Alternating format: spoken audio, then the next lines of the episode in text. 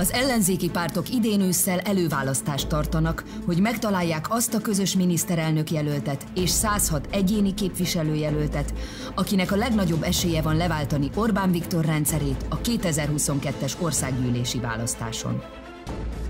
A következő egy órában élőben a Partizánon Budapest kettes számú választókerületének jelöltjei mutatják be, milyen lenne szerintük hazánk a Fidesz legyőzését követően, hogyan képzelik el a magyar társadalom jövőjét, és milyen megoldásaik vannak a választókerület legsúlyosabb problémáira. A vita résztvevői Gyénémet Erzsébet, a DK jelöltje, valamint Orosz Anna, a Momentum mozgalom jelöltje. A helyszínen már itt van a vita moderátora, Gulyás Márton.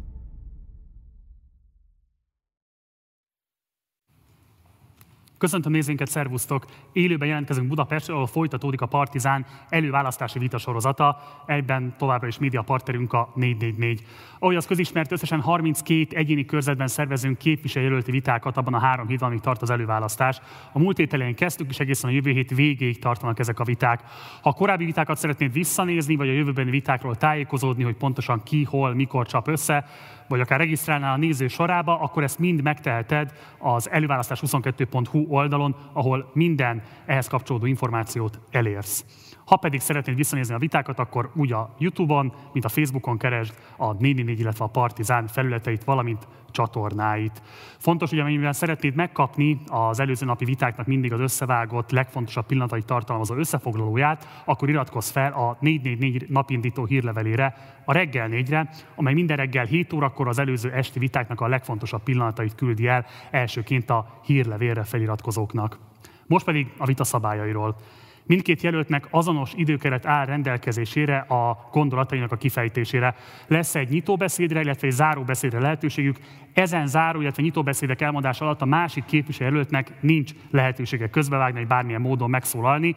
Lesz viszont három másik vitablok, ahol bármikor bárki átveti a másiktól a szót, kérdezhetnek is, cáfolhatnak is, tehát vitázhatnak egymással. Innen is buzdítanám őket arra, hogy egymással vitázzanak, és ne velem. Kérdezem, hogy a szabályok világosak-e így? Igen. Köszönjük szépen. Akkor kezdődik a vita, következnek a nyitóbeszédek. A nyitóbeszédek sorrendjét sorsolással döntöttük el a jelöltek jelenlétében. Ennek értelmében elsőként Orosz Anna nyitóbeszéde következik. Jó estét kívánok! Köszöntök mindenkit, aki ezt a vitát követi, akár itt személyesen, akár otthon a képernyők előtt. Én Orosz Anna vagyok, közgazdász, Budapesten és Berlinben hallgattam egyetemi tanulmányaimat, Újbudán születtem, Újbudán élek, dolgozom, ez az otthonom.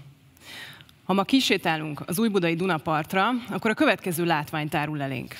3000 épülőfélben lévő luxusapartman, 12 irodaház, egy 143 méter magas moltorony és egy kerítéssel körbezárt strand. Bölcsöde, óvoda, iskola, közösségi közlekedés, villamos nincs. Ez az egész beruházás annak a Garancsi Istvánnak köszönhető, akinek tulajdonában van Orbán Viktor egyik kedvenc futballcsapata, és akinek cégei egyébként minden évben sok 10 milliárd forint állami támogatásban részesülnek. A helyieknek a világon semmi beleszólása nem volt abba, hogy itt mi történik, és mi nem történik, és ami talán még rosszabb, hogy a körzet Fidesz KDNP és országgyűlési képviselője dr. Simicskó István egy szalmaszálat nem tett azért keresztbe, hogy ez másképp legyen. A moltornyot, a Budapart irodaházait visszabontani már sajnos nem tudjuk. A környezetrombolás már megtörtént. Azt azonban van lehetőségünk megakadályozni, hogy a Fidesz további zöld területeket betonozzon le, hogy ellopják a kertészeti egyetemet, hogy tönkretegyék az arborétumot.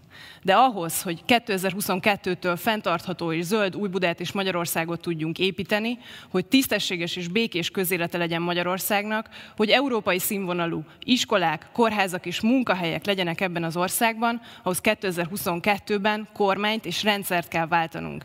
Ehhez pedig olyan jelöltekre van szükségünk, akik helyben már bizonyítottak, és akik integrálni tudják az ellenzéki választókat és azokat, akik talán ma még bizonytalanok. Azt remélem, hogy munkámmal bizonyítottam, hogy én egy ilyen jelölt vagyok, és ezért kérem az újbudaiak támogatását az előválasztáson. Köszönjük szépen!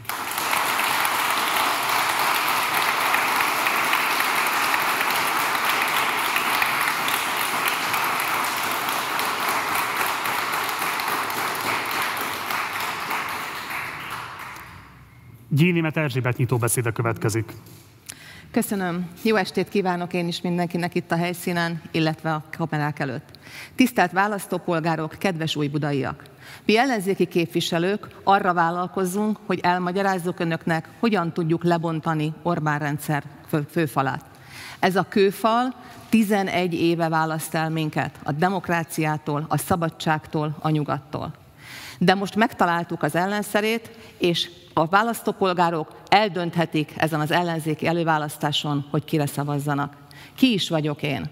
Friss tanári diplomával kerültem a politikusi pályára, mert a hazámat akartam szolgálni, és azóta is ezt teszem.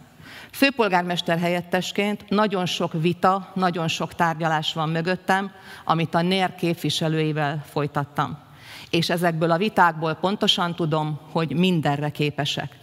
Egy szóval nincs más teendőnk, nincs más lehetőségünk, mint hogy a NER helyét sóval hintsük be. 2010...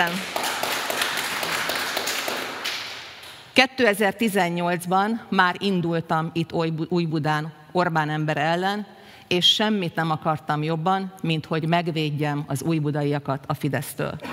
De 2018-ban az ellenzéki pártok még nem ismerték a NERT, ezért veszítettem egy százalékkal. Hiányzott mögülem a szövetség, hiányzott a józanság, hiányzott az összefogás. De most nem hiányzik semmi. Most minden együtt van, nem hibázhatunk, most le tudjuk váltani az Orbán rendszert.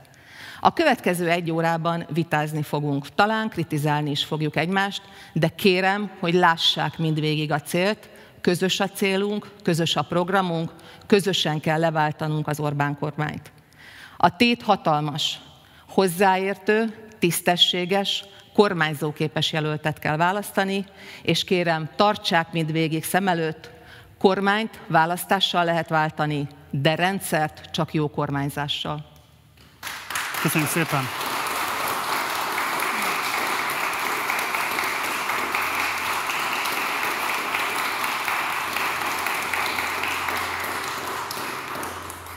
Köszönjük szépen, ezek voltak a nyitóbeszédek. Következik az első vitablokk.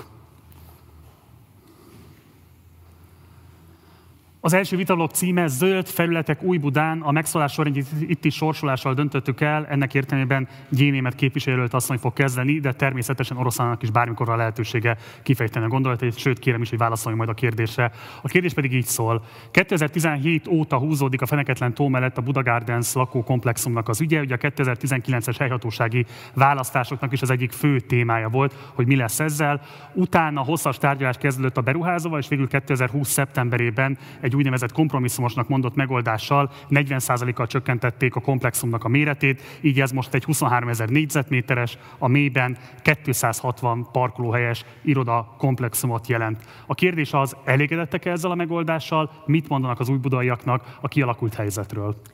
Én 2018-ban már az akkori kampányomban találkoztam azokkal a lakókkal, akik ott laknak a leendő Buda Gardens mellett, és azt gondolom, hogy akkor is azt képviseltem, amit most is, a lehető legkisebbet kellene erre a helyre építeni.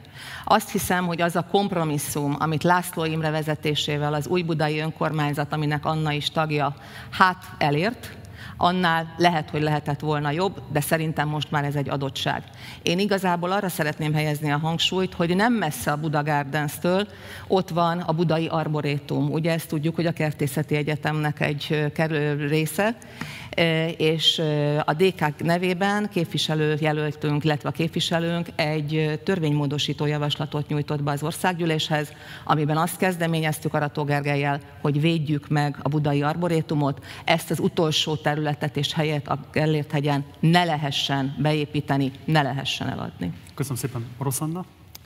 A Diószegi utcai beruházás valóban az egyik első olyan fejlesztés, amivel még a, akár a 19-es önkormányzati választási kampányban is találkoztunk, és a kérdésre konkrétan válaszolva, a, azt gondolom, hogy az önkormányzat és én magam is, és a teljes városvezetés mindent megtett azért, hogy a lehető legkisebb beépítés valósuljon itt meg, és hogy a lehető legmagasabb mértékben fejleszük a zöld területeket, vagy mondjuk fejleszük a, a szomszédos játszóteret, ami rengeteg Szent Imre városinak a, a közkedvelt pihenőhelye.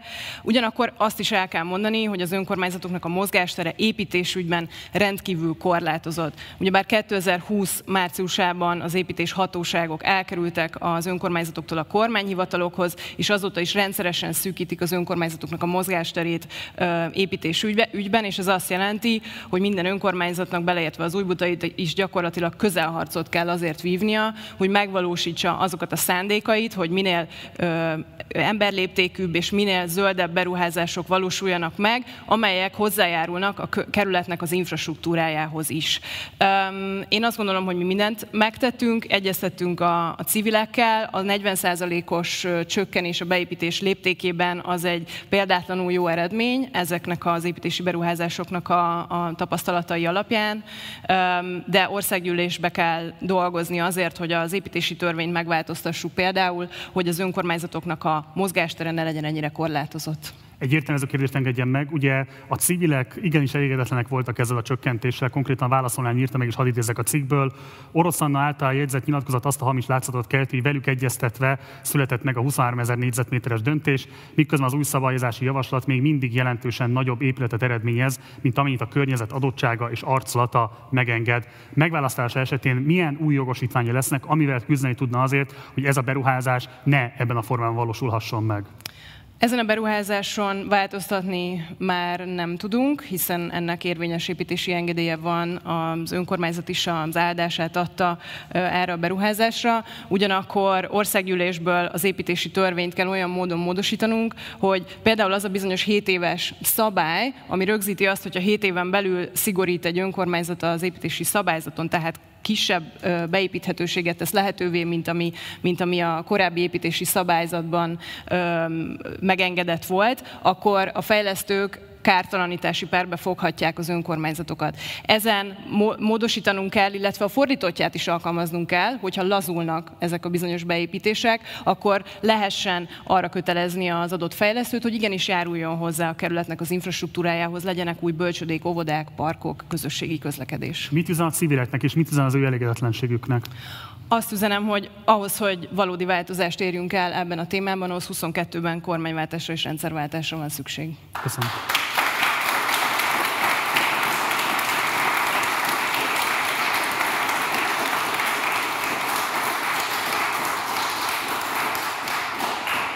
Gyénemetesbet mit gondol a civilek kritikájáról?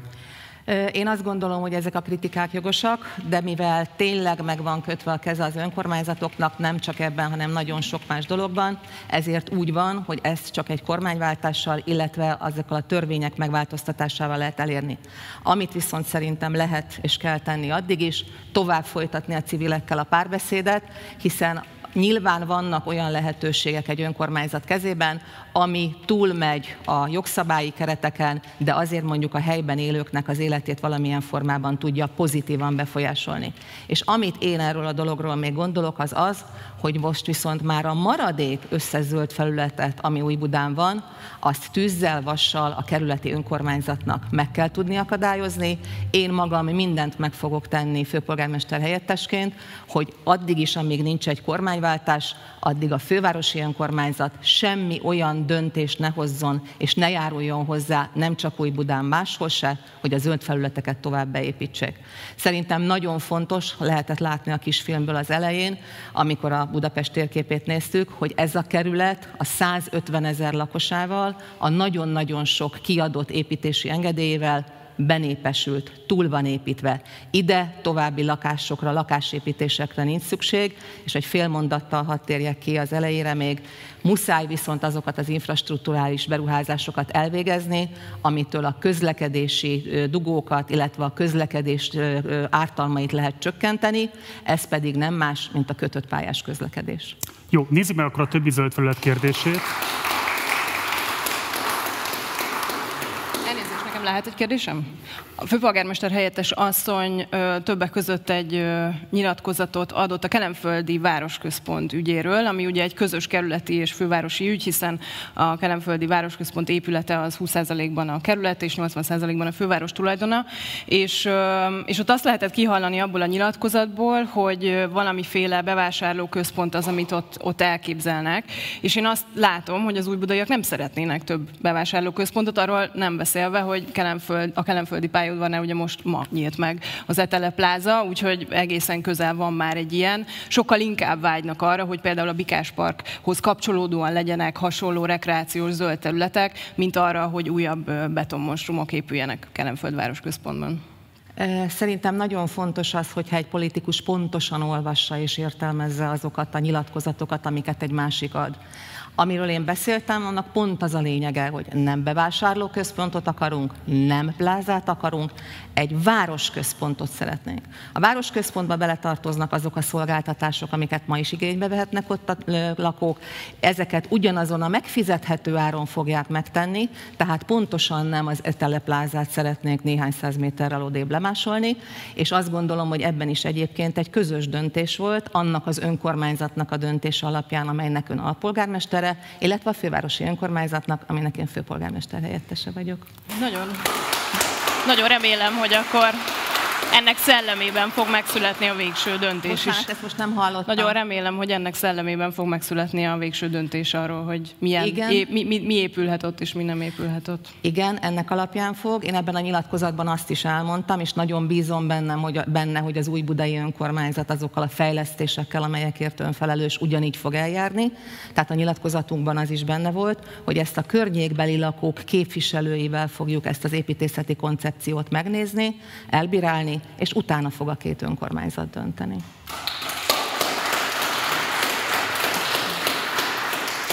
Beszéljünk akkor a további zöldfelületek kérdéséről. Itt van ugye a Szent Imre városi saroktelek, amelybe ugye kettő hatszintes lakóépületet akartak volna beépíteni. Rendkívül erőteljes tiltakozás volt, a Partizán is volt ezzel kapcsolatban egy riport. Mit tudnak most ígérni a választópolgárok felé? Milyen beépítéssel kell számolni a saroktelek esetében? kell -e egyáltalán bármilyen beépítéssel számolni? És akkor elsőként Orosz Annája megszólás lehetősége. Igen, ebben az ügyben szerencsés helyzetben vagyok, mert hogy konszenzusos álláspontom van új Buda önkormányzata és a teljes koalíció koalíciós városvezetés.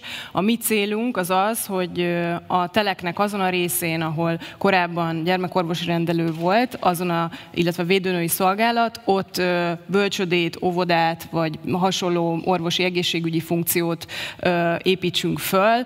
Erre nem lesz egyébként valószínűleg a közeljövőben pénz az önkormányzatnak, de az, hogy középtávon ezt biztosítani tudjuk, az a határozott szándéka az önkormányzati vezetésnek, és a teleknek az a része, ami pedig egy ilyen ősfás zöld terület, azt pedig szeretnénk ebben a, ebben a formájában megtartani, és jelenleg is folynak a tárgyalások az állami vagyonkezelővel arról, hogy hogyan tudjuk ezt a konstrukciót megvalósítani. Köszönöm. Gyélémet Akkor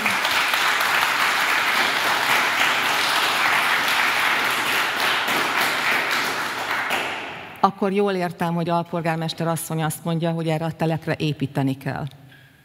Ennek a teleknek egy részén már most is épületek vannak, és egyébként a, a helyi civilek azt támogatják is, hogy azok közül, a szolgáltatások közül, amiket az előbb felsoroltam, azok közül valamelyik megvalósuljon. Én magam jártam többször körbe a civilekkel ezt a, ezt a területet, és nekik ezzel ellen semmi kifogásuk nincs. Az ellen van kifogásuk, hogy egy sokszintes lakás, ö, bocsánat, bér, bérház jöjjön ott létre, aminek az alján hogy van egy orvosi rendelő, de egyébként meg árnyékol, és a fákat ki kell miatt tudtuk vágni, és növeli az infras, a forgalmat is a, a környéken. Hát én amennyire emlékszem a civilek tiltakozására, az én számomra az lenne az elfogadható, hogyha ide nem épülne semmi, és ezért országgyűlési képviselőként mindent meg fogok tenni, hogy az a pénz, ami hiányzik az új budai önkormányzat büdzséjéből, ugye ha jól emlékszünk, akkor 21-ben és 20-ban mintegy 9 milliárd forint az, amit az állam mindenféle megszorítások során elvont az új budai önkormányzattól. Ezt, ha egy picit tovább számoljuk, akkor ez 60 ezer forint új budai lakónként.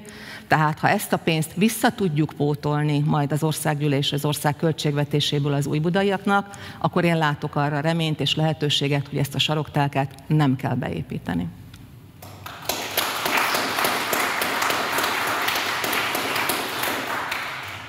Én nagyon örülök, hogyha a fővárosi önkormányzat ilyen módon tudja támogatni az önkormányzatnak, a, a 11. kerületi önkormányzatnak a törekvéseit, minél kevesebbet építünk, annál jobb.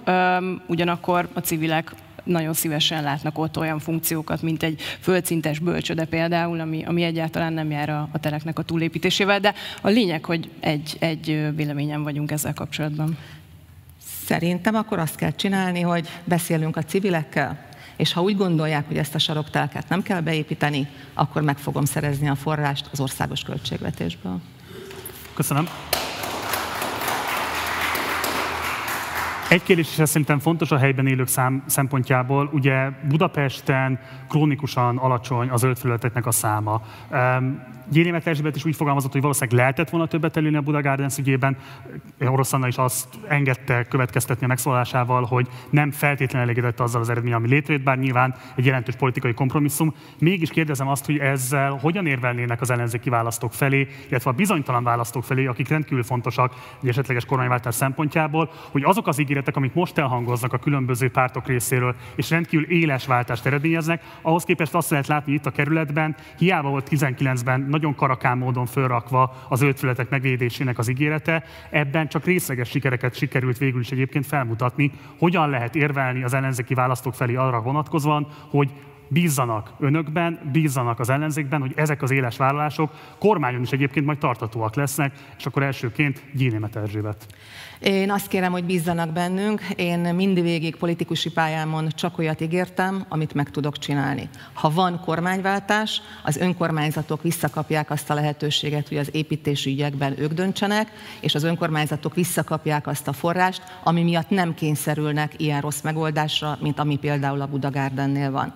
Ami nagyon fontos még, hogy ugye azért csak egy jogállami keretek között élünk, még ha ezt meg is tépázta az Orbán rendszer az elmúlt 11 évben nagyon keményen, de ettől függetlenül egy olyan szerződéssel, aminevel egyébként, hogyha felbontja az önkormányzat, utána kártérítési kötelezettsége van, azzal nagyon nehéz mit kezdeni. Én ettől függetlenül azt állítom, hogy ha van forrás, akkor ezekben a szerződésekben is el lehet úgy járni, hogy az a ott lakóknak, az újbudaiaknak a kedvére legyen.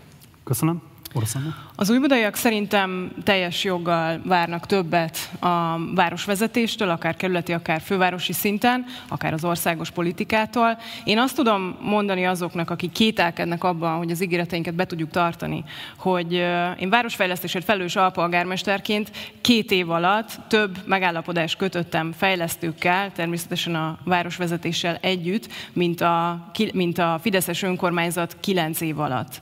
Több település rendezési szerződést kötöttünk, amelynek például tartalma az, hogy egy fejlesztő kétcsoportos óvodát épít, vagy hogy 40%-kal csökken a, a Budagárdensnek a beépítése. Az én kezdeményezésemre ö, csökkentették a strandbelépők árát a, a Dunaparton, tehát nagyon komoly eredményeket értünk el, annak ellenére, hogy, hogy, hogy nagyon be van korlátozva a játékterünk. Köszönöm Egyet szépen. Kérdezzek.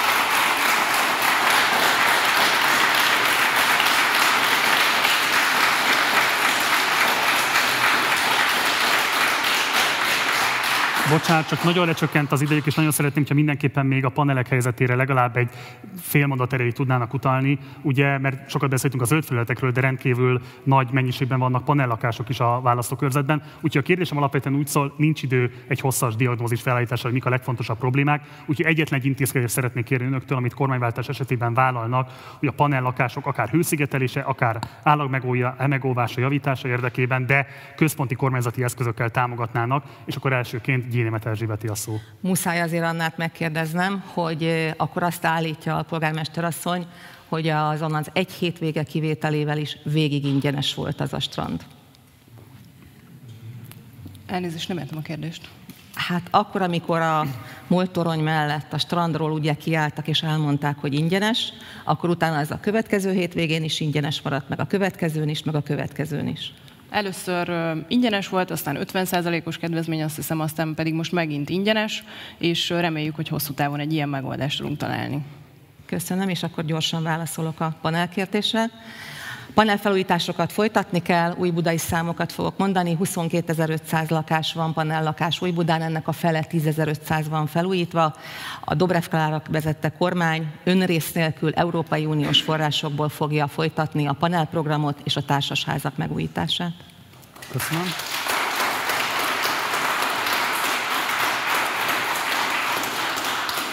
Orosz Anna helyzete nem könnyű, három másodpercnek kellene egyetlen szakpolitikai javaslatot elmondani, tessék.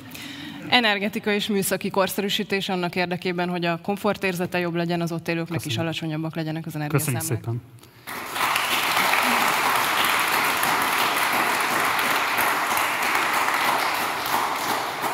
Gyénémet Erzsébetnek is van még három másodperce, kívánja használni az időkeretét. Köszönjük, ez volt az első vitablok, következik a második vitablok. A második vitablok címe a nők helyzete Magyarországon. A megszólalás sorrendjét itt is sorsolással döntöttük el. Ennek alapján elsőként orosz képviselőt asszonynál lesz majd a megszólalás lehetősége, de természetesen Gyénémet Erzsébet válaszát is várjuk. A kérdés pedig alapvetően így szól. Ugye abban teljes egyetértés van ellenzéki pártok között, hogy az úgynevezett isztambuli egyezményt ratifikálni kell. Ez nagyjából egy jó tíz éves mulasztása mostanra már az Orbán kormánynak. A kérdés az, hogy pusztán az egyezmény ratifikálásával elét lehet-e venni azoknak a bűncselekményeknek, amelyek jelenleg nők, családok helyzetét veszélyeztetik, vagy kellenek esetlegesen többletszabályozások is, és ha igen, akkor milyen típusú szabályozások a nők sérelmére megvalósuló erőszakcselekmények megelőzése érdekében, és akkor elsőként orosz képviselőt asszony. Igen, Magyarországon ö, sajnos szívszorítóan magas a családon belüli erőszak eseteinek a száma és az aránya. Csak hogy egy statisztikát mondjak, minden egyes hónapban három nőt gyilkol meg partnere, vagy volt partnere.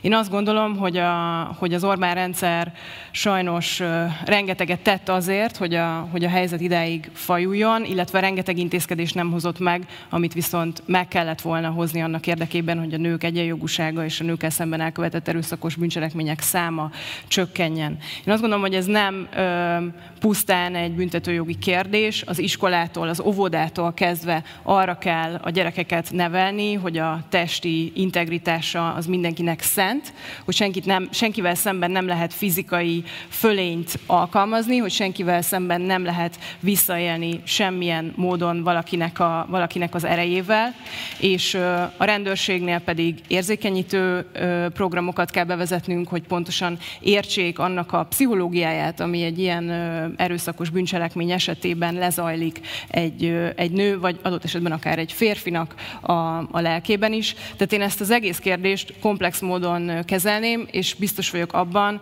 hogy, a, hogy az isztambuli egyezmény ratifikálása az csak egy első szimbolikus lépés abba az irányba, hogy, hogy senkinek ne kelljen tartania attól, hogy csak azért, mert nő például fizikai módon bántódásra érhet. Köszönöm szépen!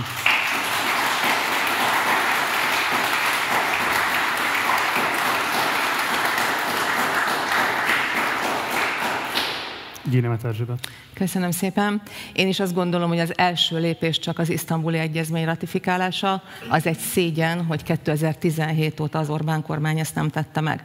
De nem csak ezt, tette ezt nem tette meg az Orbán kormány, hanem azt gondolom, hogy ahogy beszél a nőkről, ahogy egyáltalán a női problémákkal, női kérdésekkel foglalkozik, az mind-mind elvezetett oda, hogy ma 223 ezer olyan nő van, aki valamilyen családon belül erőszak áldozatává vált, és ennek csak 5 ezrelékét tudják regisztrálni, hiszen ezek a nők, vagy ennek a nőknek a többsége egészen egyszerűen nem mer még egy rendőrségi, vagy akármilyen nőszervezethez sem fordulni.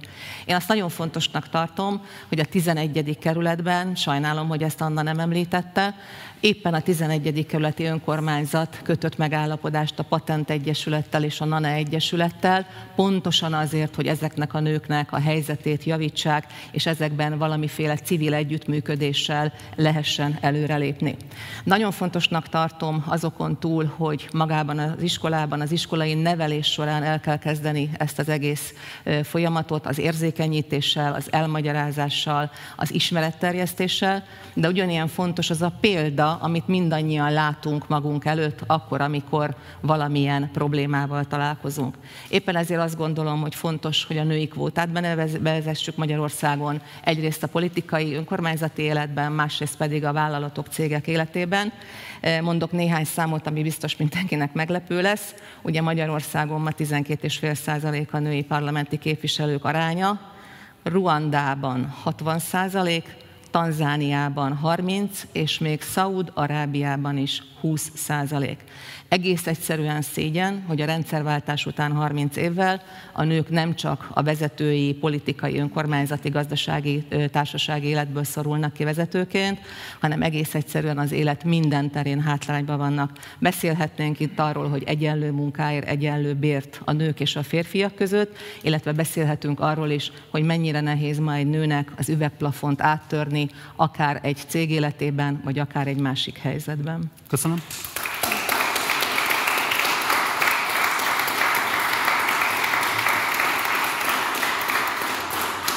Rövid kiegészítést tennék. Tavaly, amikor a Covid-járvány kitört, akkor én és én kezdeményeztem azt, a, azt az intézkedést, hogy az összes laká, bocsánat, háznak a, a bejárati ajtajára helyezzünk ki egy plakátot, amelyen elhelyezzük azokat az információkat, hogy kihez lehet segítségül fordulni, hogyha baj van, hogyha a bezártság miatt ezek a családon belüli feszültségek, ezek eszkalálódnak, és valaki, valakit már fizikai veszély is fenyeget.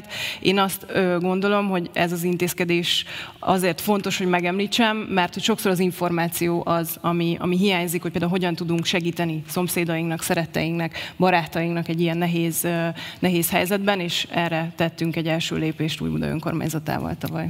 Köszönöm.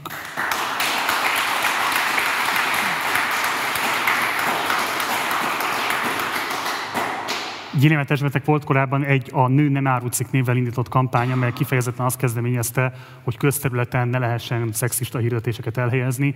Megválasztott képviselőként mit tudnának tenni azért, hogy a nők köztéri tárgyasítása visszaszoruljon társadalmunkban?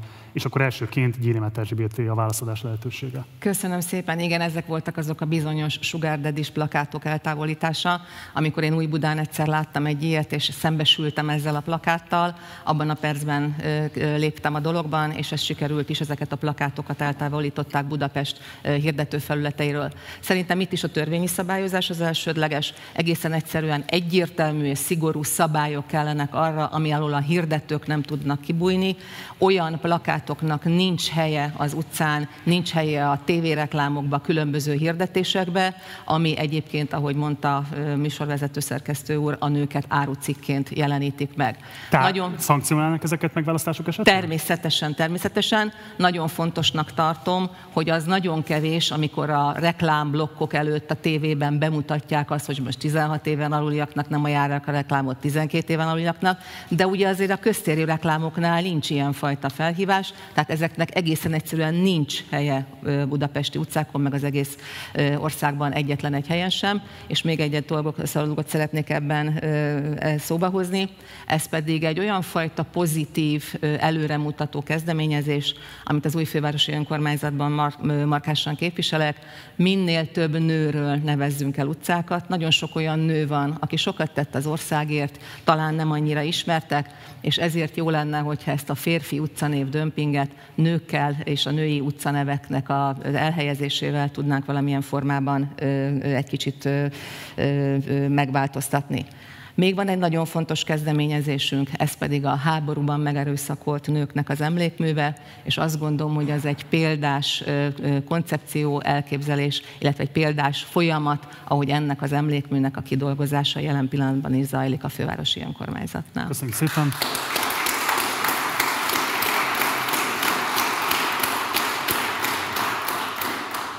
Nekem személyesen is nagyon fontos ez a téma, és én azt gondolom, hogy az Orbán rendszer tényleg megpróbálta visszafordítani az időkerekét, ami a nők, nők egyenjogúságának a helyzetét illeti. És sokszor félremegy, félremennek a beszélgetéseink erről a témáról, mert hogy, mert hogy úgy állítjuk be, mintha a nők egyenjogúsága az mondjuk a férfiak rovás, férfiakénak a rovására menne, holott én tudom azt, hogy Magyarországon a férfiak döntő többsége is egyetért abban, hogy a nők egyenjogúsága legyen szó a sugar daddy reklám számokról, vagy mondjuk a munkaerőpiaci diszkriminációról, vagy a családon belüli erőszakról, az, az, a, az a feladataink közül az egyik legégetőbb. Úgyhogy én azt gondolom, hogy a, a törvényi szankcionálás mellett az is nagyon fontos, hogy megváltoztassuk azt a rendkívül gyűlöletkeltő, buta és, és, és elképesztően érzéketlen kormányzati retorikát, amit az elmúlt években a Fidesz ö, folytatott, és rengeteg szakpolitikai megoldást lehet felsorolni a munkaerőpiaci eszközök, ö, bölcsödéképítése, óvodák építése, a, a, a vállalatoknak az ösztönzése arra, hogy ne diszkrimináljanak női és férfi munkavállalók között, de a legfontosabb az az, hogy a, a, az óvodától az egészen az időskorig végre az összes politikus verje a fejébe azt, hogy a nőknek a funkciója nem csak az, hogy szépek legyenek, hogy fiatalok és szüljenek gyereket, hanem ők is ugyanolyan emberek, mint mindenki más ebben a társadalomban, és én mélyen hiszek abban, hogy ebben a férfiak is partnerek, és ilyen komplex um, hozzáállással tudjuk ezeket a kérdéseket megoldani. Köszönöm.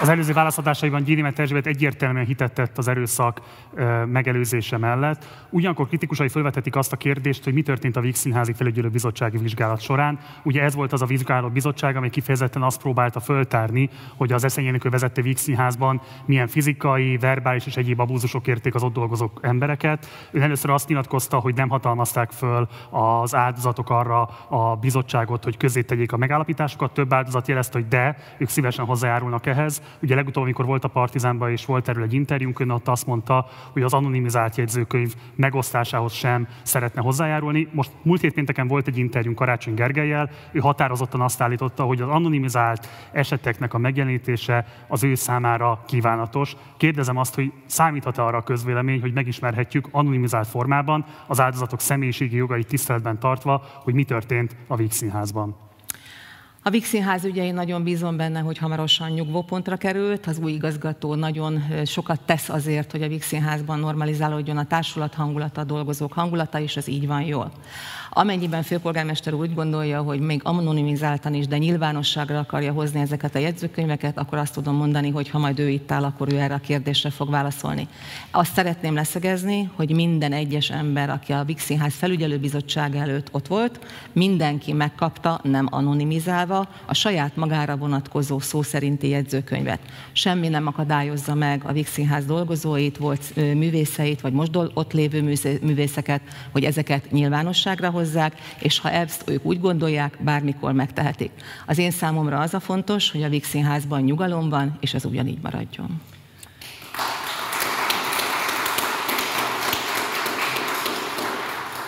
Um, én azt gondolom, hogy az Eszenyi Enikő és a Vix Színháznak az esete mutatja egyébként a legjobban azt, hogy, hogy ezek a hatalommal történő visszaélések, ezek, ezek mindkét nemnél előfordulnak, és mindkét nemet azonos nem, nem azonos arányban sújtanak, hiszen a nők, nőket sokkal, nagyobb, sokkal többször fordul elő ez a nőkkel, de hogyha megtörténik, akkor ez a férfiakra nézve is szörnyű következményekkel jár.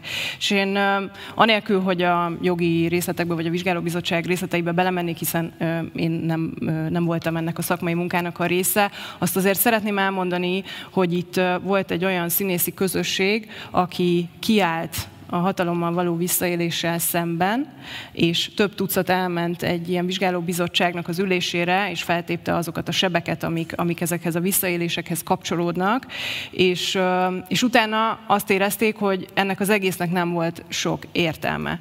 És én elhiszem azt, hogy itt bizonyára jogi, jogi ö, okai van, an, vannak annak, hogy nem lehet olyan könnyen nyilvánosságra hozni ezeket a jegyzőkönyveket, de az a válasz, hogy aki személyesen adott, adott egy elmondta a véleményét, vagy elmondta, hogy vele mi történt ennek a bizottságnak, az nyugodtan nyilvánosságra hozhatja, azt, azt gondolom, hogy ez nem, nem nyugtatja meg azokat az embereket, akik úgy érzik, hogy, hogy vették a bátorságot és kiálltak a visszaéléssel szemben, és ezért ettől nem fogják úgy érezni, hogy legközelebb érdemes, érdemes lesz ugyanígy cselekedni, holott szerintem nekünk politikusoknak az a célunk, hogy megmutassuk, hogy igenis kiállunk azok mellett, az emberek mellett, akik, akik, akik elmondják, hogy mi történt velük, mert így tudjuk a jövő jövőbeni hasonló eseményeknek a számát csökkenteni.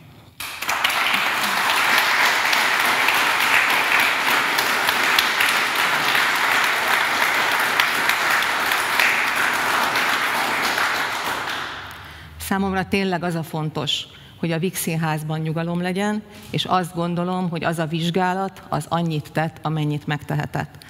A Vígszínháznak azóta van etikai kódexe, hamarosan elkészíti a fővárosi önkormányzat és az etikai kódexét. Ugye főjegyző úr, ha remélem, hogy most már az októberi közgyűlés elé fogja hozni ezt az etikai kódexet, és akkor lesz mindannyiunknak egy olyan közös eljárásrendje, amiben az ilyen helyzeteket lehet kezelni.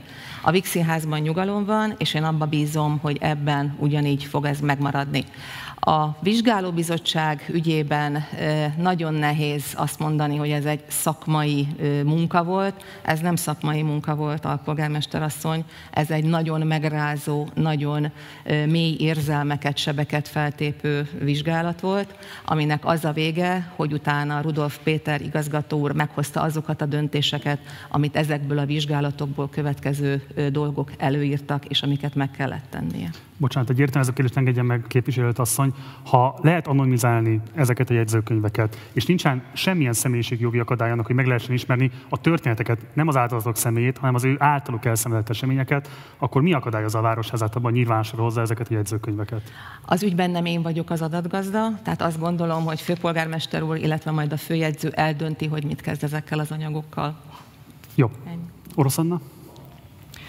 Én azt gondolom, hogy hogy kultúráért felelős főpolgármester helyettes asszonyként igenis felel azért, hogy, hogy ennek az ügynek egy olyan nyugvópontja le, legyen, ahogy ön is fogalmazott, ami az érintettek számára is egy nyugvópont, és én az ő nyilvánosan elérhető nyilatkozataikból azt olvastam ki, hogy ez még nincs így, úgyhogy nagyon remélem, hogy, hogy találni fognak egy megfelelő megoldást erre a helyzetre.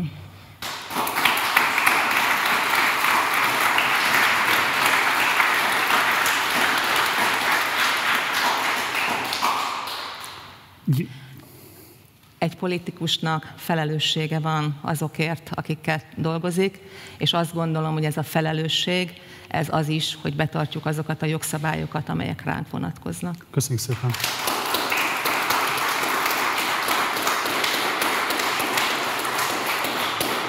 Oroszlának van még 12 másodperce, kívánja használni az idejét. Nem, köszönöm. Köszönjük szépen. Ez volt a második vitablok, következik a harmadik és egyben utolsó vitablok.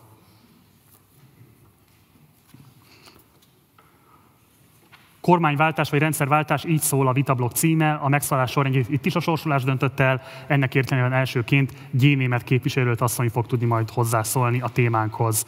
A kérdés pedig alapvetően így szól. A héten talán leginkább az a kérdés foglalkoztatta az előválasztás mellett az ellenzéki közvéleményt, hogy a sokat emlegetett feles vagy minősített többséggel mit lehet igazából kezdeni majd egy kormányváltás esetében. Még pontosabban lehetséges-e alkotmányozni puszta többséggel. Ugye az önök miniszterelnök jelöltje Dobrev Klára elég erőteljesen hitettet amellett, hogy adott esetben alkotmányozó többség hiányában is lehetőség lesz hozzányúlni például az alaptörvényhez.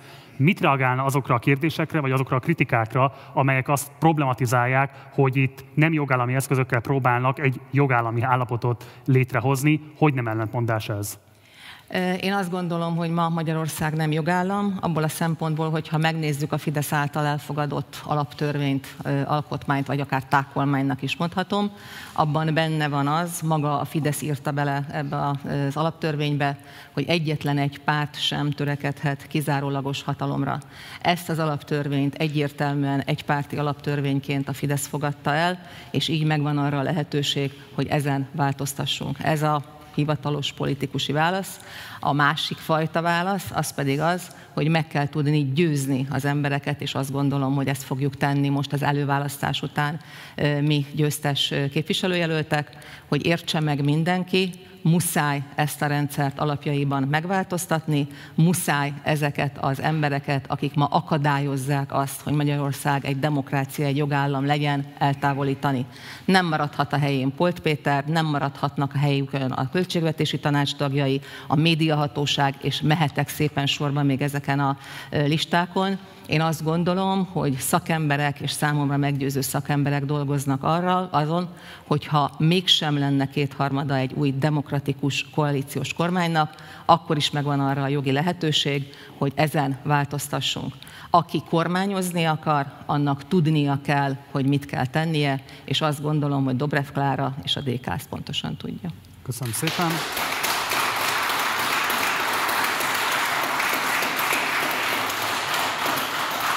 A kérdés ugyanez Orosz Annához, lehet-e alkotmányozni feles többség birtokában?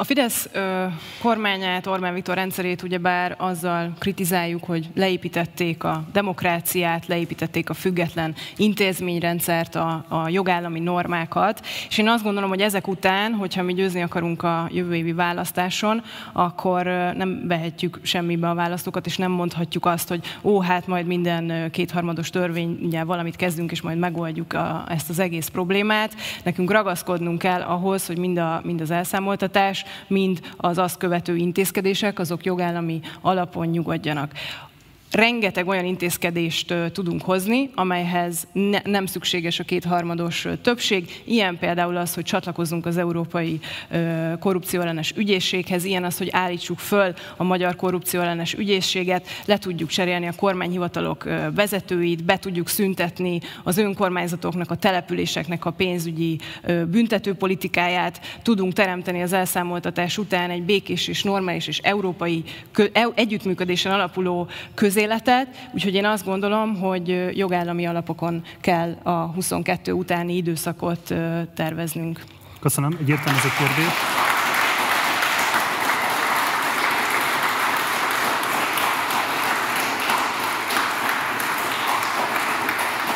Egy értelmező kérdés. Többször elmondták, hogy egy ilyen tervezett ügyészségnek hatházi Ákos lenne a feje. Ezt továbbra is föntartják? A korrupció ellenes ügyészség egy olyan, egy olyan intézmény, amely ugyebár minden korrupciós ügyet ki tud vizsgálni, és aztán az eredményeket a bíróságoknak át tudja adni, és egyébként vált ki kényszerítéssel, akár kényszeríteni is tudja arra a, a, a bíróságot, hogy valóban vizsgálják ki ezeket az ügyeket. Én azt gondolom, hogy Hatházi Ákos bizonyította korrupció ellenes tevékenységével, hogy adott esetben ő is tud egy ilyen intézetet vezetni, és nagyon fontos, hogy ez nem az ügyészség, hanem egy alternatív párhuzamos intézmény, a korrupció ellenes ügyészség lenne. Köszönöm. És akkor egy kérdés, mindket, igen, tessék. Hadd kérdezzem meg, hogy jól értem-e hogy alpolgármester asszony egy politikust akar egy korrupciós elleni ügyészség élére helyezni.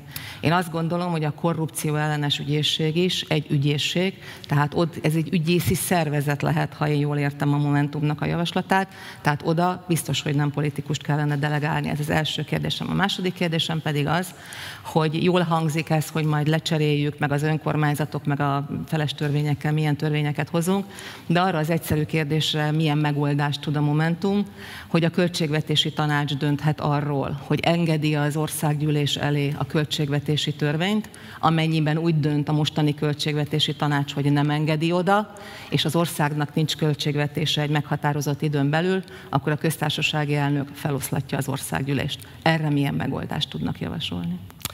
Én a, az első kérdésére azzal szeretnék válaszolni, hogy pont az önök pártjából is, más ellenzéki pártokból is gyakran hallom azt a kritikát Hatházi Ákos ellen, hogy de hát miért von felelősségre ellenzéki pártok politikusait, hiszen neki az lenne a dolga, hogy ugye velünk együtt jöjjön mindenhova, és mindenkit fedezzen, akár lát gyanús esetet, akár nem lát gyanús esetet. Tehát, hogyha valakit, akkor Hatházi Ákos nem lehet azzal vádolni, hogy politikai értelemben elfogult lenne. Ő az, a, ő az egyik legtisztakezőbb politikus, akit, akit, akit ismerek, és akit az elmúlt 30 év magyar politikája látott.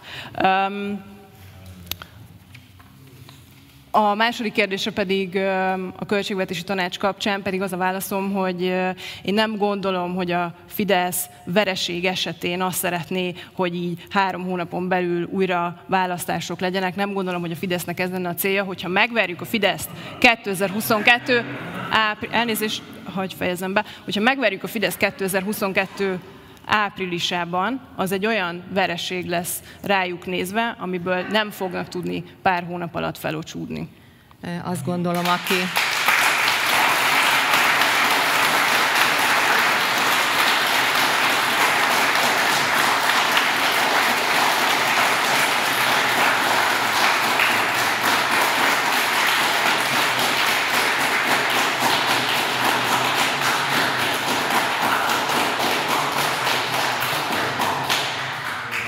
Azt gondolom, hogy nagyon lebecsüli a Fideszt az, aki azt gondolja, hogy egy feles vereség után, tehát hogy csak fejes többsége van egy új kormánynak, három hónap nem elég ahhoz, hogy felocsudjanak. Elmondtam az elején is, ezt a nert sóval kell behintani. Olyan nincs, hogy nekünk nincs kész forgatókönyvünk, olyan nincs, hogy mi nem tudjuk, hogy mit akarunk egy kormányzás során tenni. Ide kormányzóképes, és azt gondolom, hogy ezzel együtt egy rendszerváltást képes, végig, képes végigvinni embereket kell majd választani. Senki nem hatházi Ákost kritizálta, mint a korrupció egyik felmerült, és azt gondolom, hogy elég nagy munkát végzett jelöltjét, hanem itt arról van szó, hogy ha nem egy sóhivatalt akarunk, egy alternatív korrupciós ügyészséget, hanem azt akarjuk, hogy jogszabályok alapján nagyon fegyelmezetten az ügyészséget megkerülve, mert ugye ez arról szól, hogy van akkor egy másik ügyészség, ott azért jogilag kell ezeket az ügyeket vinni, és jogilag kell feltérképezni. Én azt gondolom, hogy hatházi Ákosból, ha megnyeri az előválasztást, akkor egy képviselő lesz az országgyűlésbe, és olyat már sajnos láttunk, amikor politikusok akartak elszámoltatni. Egy példát hadd mondjak csak Budai Gyulát. Amennyire én emlékszem, nem volt túl sikeres. Van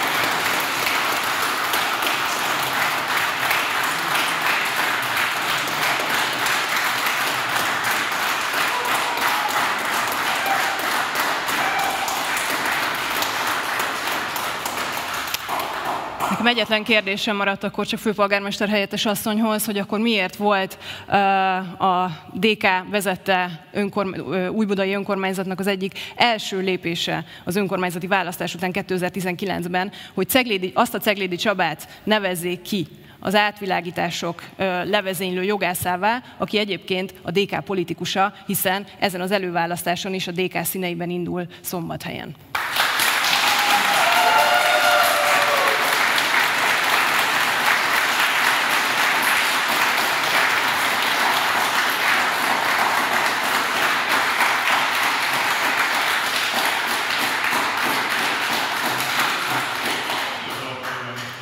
Ceglédi... Elnézést, bocsánat, egy pillanatra azt szeretném megkérni a közönség soraiból, hogy lehet tapsal vélemény kifejezni, de a megszólás lehetőségét hagyjuk meg a képviselőjelölteknek, ezért jöttünk ide, hogy őket hallgassuk.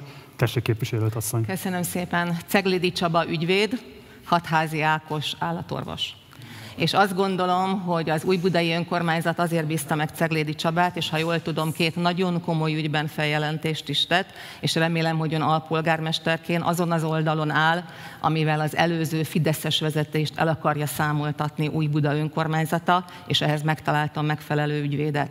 Ceglédi Csaba sorra nyeri ezeket a pereket, a hetedik kerületben egy milliárd forint értékű, összértékű pert indított, és nagyon bízom benne, hogy vissza fogják ezeket a pénzeket szerezni.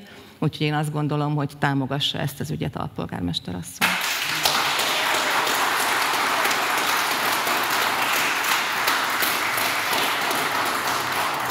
Szerencsére, szerencsére nem az én dolgom, hanem az újbudai választóké, hogy eldöntsék, hogy ezek a, ezek a feljelentések, ezek elégséges számúak voltak-e, illetve, hogy ebből a lépésből azt érzékelték-e, hogy mi megpróbáljuk a közbizalmat visszaállítani, a politikába vezet, vetett bizalmat visszaállítani azzal, hogy egy, egy DK-s politikust neveztünk ki az elszámoltatásoknak az élére, amelyel szemben egyébként mi határozottan állást foglaltunk a Momentum újbudai frakciójával abban az időben.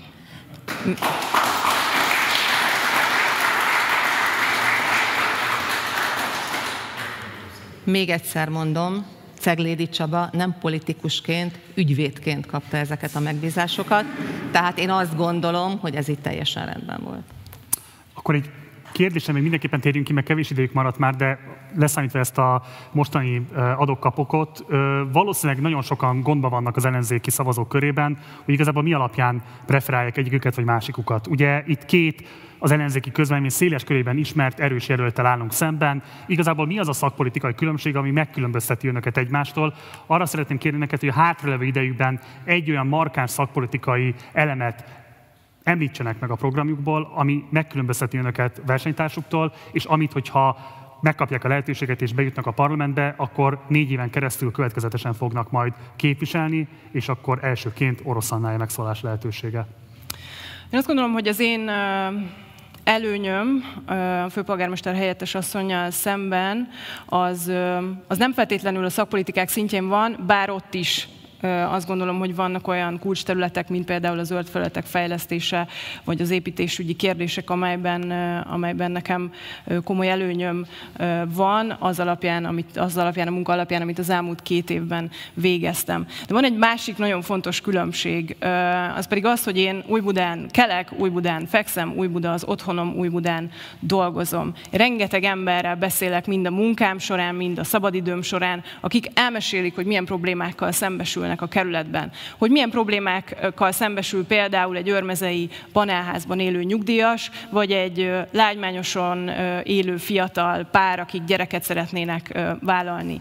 Azt gondolom, hogy én helyben már bizonyítottam, komoly eredményeket értem el, és láthatják azt az újbudai választók, hogy én milyen, milyen értékeket képviselek. Én tisztességes közéletért szeretnék dolgozni, fenntartható és zöld Magyarországért és Újbudáért, és minőségi kórházakért, iskolákért. És a, a, ami a szakpolitikai hátteremet illeti, én, én közgazdasági jellemzőként dolgoztam a, a versenyszférában, a politikai ö, ö, pályafutásomat megelőzően, 6-7 éven át, és ott pedig ö, oktatáspolitikai, szociálpolitikai ö, elemzésekkel és vizsgálatokkal foglalkoztam, amely azt gondolom, hogy egy komoly alapot ad nekem ezeknek a kérdéseknek a, az országgyűlési képviseletéhez is. Értelmező kérdés?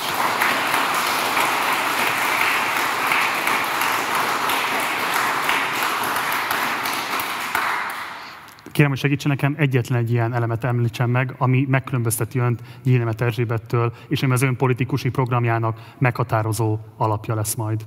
Fenntarthatóság és zöld ügyek. Köszönöm szépen.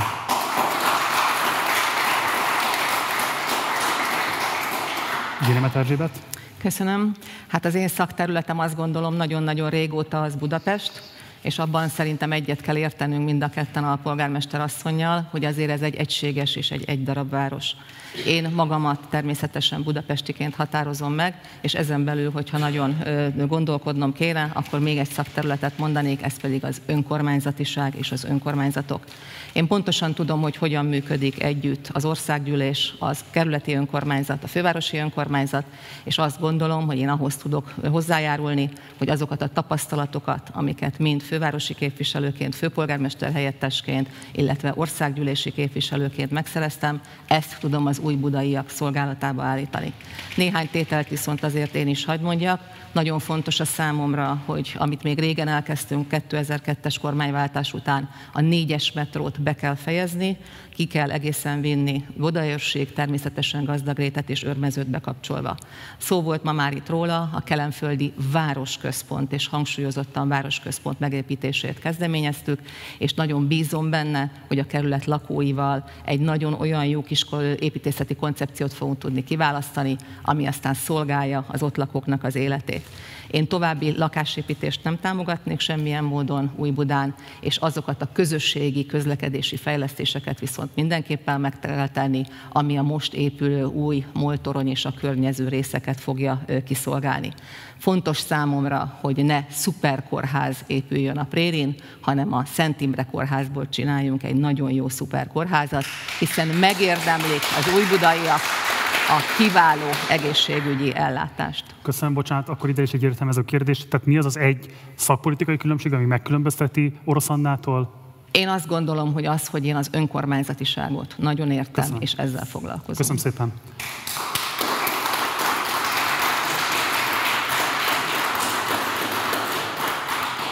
Oroszlánának van még 44 másodperce, kérdezem, hogy kívánja használni az időkeretét. Igen, um, én egy pillanatig sem kérdőjelezném meg, hogy főpolgármester helyettes asszonynak a tudása az önkormányzatiságról, vagy a főváros működéséről, az rendkívül mély, hiszen nagyon sok évet töltött el ott, és nagyon komoly tapasztalata van ebben a pozícióban. Én azt gondolom, hogy a 22-es kormányváltás, rendszerváltás után is szükség lesz az önkormányzatok a főváros élén ilyen tapasztalt ö, politikusokra, viszont Viszont Újbudának egy olyan képviselőre van szüksége, aki kérlelhetetlenül képviseli az ő érdekeit. Újbudának Simicskó István, jelenleg a fidesz kdnp is képviselője, aki egy szalmaszálat nem tett keresztbe azért, hogy az újbudaiak zöldebb, európai környezetben élhessenek, és azt gondolom, hogy ezeket a célokat én tudom a legjobban képviselni. Köszönjük szépen!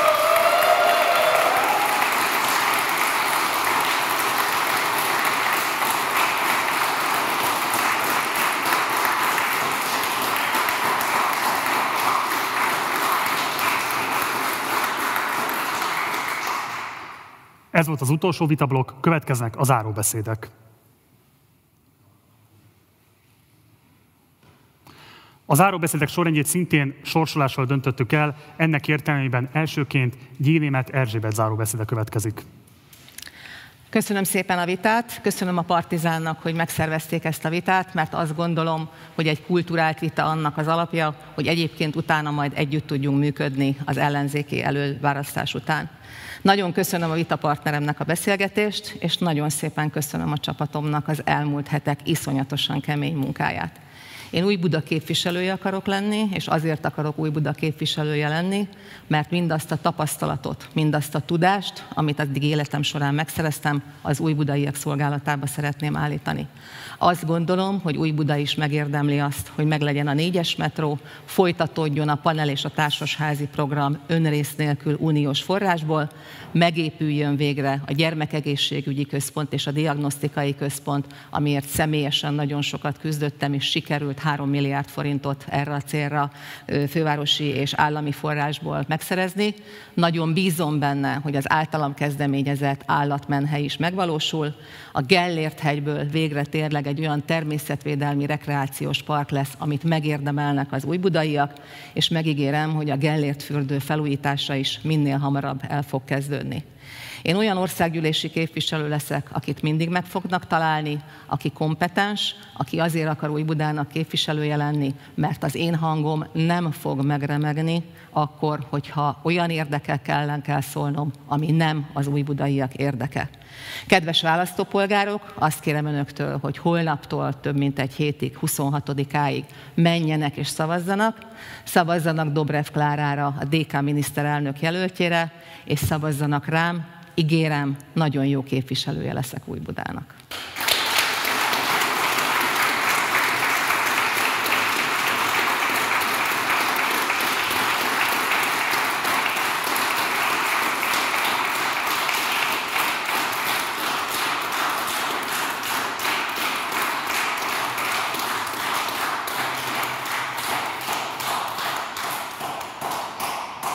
Köszönjük szépen! Orosz Anna záró beszéde következik. Én is nagyon szépen köszönöm ezt a vitát, nagyon fontosnak tartom, hogy ez az alkalommal létrejött. Augusztus 30-án az iskola indulása előtt egy újbudai iskola tanévnyitó ünnepségén az udvaron ültem, akkor arra lettem figyelmes, hogy az iskola igazgatója egyesével név szerint köszönti az első osztályos diákokat. Utána a beszédében elmondta, hogy mennyire fontosak számára azok az értékek, mint a sokszínűség, hogy odafigyeljünk egymásra, hogy a gyerekek merjenek kérdezni, merjenek kételkedni, tudjanak egymással együttműködni. Mire a himnusztól a szózat elénekléséig értünk, azt éreztem, hogy ez az ünnepség tényleg a gyerekekről szól, és tényleg a gyerekekért van. Azt is éreztem, hogy én pontosan ugyanezt a gyerek és emberközpontú szemléletet szeretném politikusi munkámmal az élet minden területén támogatni. A Fidesz elmúlt 11 évében gyakorlatilag minden területen akadályoz bennünket, elszívja a szabad levegőt, az a célja, hogy gyűlöljön mindenki mindenkit. Ennek ellenére vagyunk képesek arra, hogy ilyen tanévnyitókat hozzunk létre, hogy emberfeletti küzdelemmel gyógyítsák az orvosok az egészségügyben a betegeket, hogy helytálljunk a munkahelyeinken, a családjainkban, a barátaink között. És most képzeljük el azt egy pillanatra, hogy Magyarország mennyire csodálatos hely lehetne. Milyen jó iskolák, kórházak és munkahelyek lehetnének ebben az országban, hogyha a kormány végre nem tenne semmi mást, csak tenné szépen csendben a dolgát, és szolgálná az embereket. Én ebben a szellemiségben szeretném képviselni az újbudai embereket az országgyűlésben, és arra kérem őket, hogy az előválasztáson támogassanak engem szavazatukkal. Köszönöm szépen.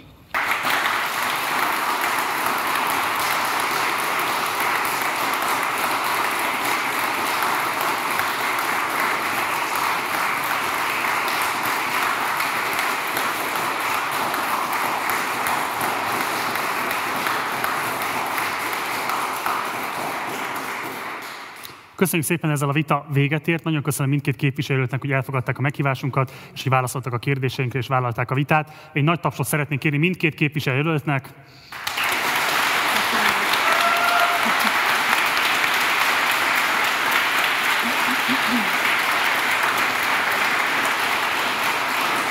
Nektek pedig köszönjük szépen a figyelmet, ez volt a Partizán választási vitasorozatának soron következő darabja, amelyben 444 a média partnerünk. Nagyon fontos, hogy az előválasztás 22.hu oldalon részben ezt a vitát is megtaláljátok, a korábbi vitákat is megtaláljátok, illetve tudtok tájékozódni arra vonatkozóan, hogy milyen további viták lesznek egészen jövő hét végéig. Tehát előválasztás 22.hu, itt tudtok regisztrálni a nézők közönség soraiba is, ha szeretnétek személyesen eljönni és részt venni valamelyik vitán. Ma már több vita nem lesz, és legnagyobb sajnálatunkra holnap miniszterelnök jelölti vita sem lesz, mert minden szándékunk ellenére a miniszterelnök jelöltek nem vállalták, hogy a partizánon is vitázzanak egymással. Így vasárnap este 6 órakor érkezik majd a hét, ele, hét összegző elemző műsorunk, amelyben többek között László Robert, Magyari Péter, Pető Péter is a vendégünk lesz majd, és velük elemezzük közösen azt, hogy hogyan fog kinézni az előválasztás menetben, ugye hiszen holnaptól már van előválasztás. Érkezik majd egyébként ebben a műsorban még Szabó Andrea is, akitől kifejezetten várjuk azt,